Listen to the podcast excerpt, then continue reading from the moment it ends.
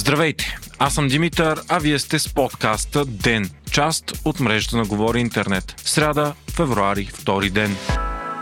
За първ път се появи публично напрежение между президента Румен Радев и премиера Кирил Петков. Това стана след като пред медии Радев отправи критики към правителството, че е избързало с посещението си в Северна Македония. Според него това би могло да даде твърде оптимистични сигнали на съседката ни, докато все още има важни проблеми за решаване. Коментарът му беше направен по повод срещата на северно-македонския президент Стево Пендаровски с представители на организацията ОМО и Линден. Тя е обявена за сепаратистка от Конституционния съд в България, тъй като се бори за отцепване на част от територията на страната ни. В отговор Кирил Петков заяви, че посещението и стоплянето на отношенията не само, че не е прибързано, а е и ужасно закъсняло. Това обаче не беше всичко. Радев критикува и смяната на ръководството на Българ Газ. Президентът отправи предупреждение към кабинета да не се връща към начина на действие на Бойко Борисов и по-специално практиката за използване на службите, бордовете и регулаторите за прокарване на частни интереси интереси. Според Кирил Петков обаче по никакъв начин не се връща към стари управленски практики, а първото решение на новия борт е било 18% намаление на цената на гъста.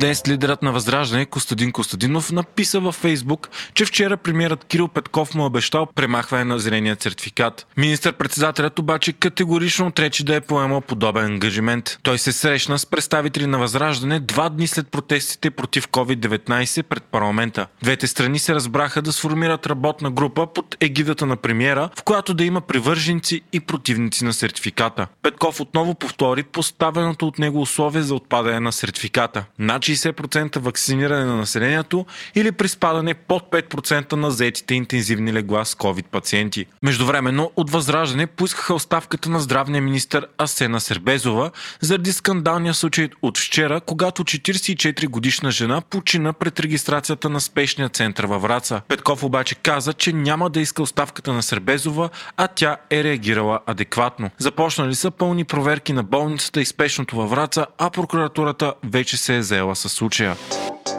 Премьерът на Унгария Виктор Орбан посети вчера Москва и проведе 5-часов разговор на 4 очи с Владимир Путин. След срещата той заяви, че разликите между Русия и НАТО относно кризата в Украина са значителни, но могат да бъдат преодолени. Орбан заяви, че от части посещението му е било в ролята на посланник на мира. Той е заявил на руския президент, че лидерите на Европейския съюз са единодушни и никой не иска война с Украина. Орбан твърди, че санкциите срещу Русия са контрпродуктивни. Според него Русия е издържала добре на предишните санкции и те всъщност са причинили повече щети на Унгария, затова и нови такива не биха били ефикасни. Орбан от години поддържа тесни взаимоотношения с Путин. По-късно пък самият Путин обвини САЩ, че се опитва да въвлече страната му във война с Украина. Той заяви, че целта на Америка е да използва конфронтация като претекст за налагане на повече санкции на Русия. Освен това, според него САЩ е игнорирала опасенията на Москва относно разширяването на НАТО на изток и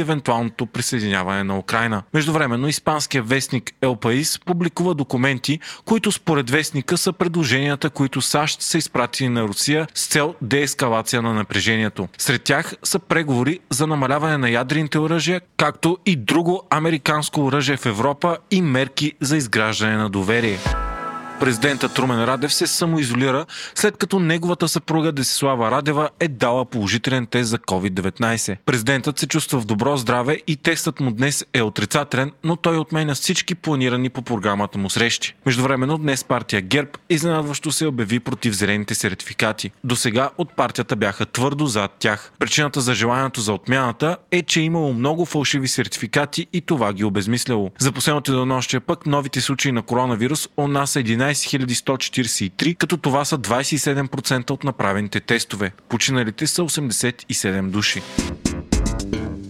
Европейската комисия предложи ядрената енергия и природния газ да бъдат класифицирани като устойчива зелена енергия. От комисията твърдо вярват, че тези видове енергия са необходими за прехода към въглеродно неутрална економика. Сред държавите членки на ЕС, както и различните институции, има голямо разделение по този въпрос.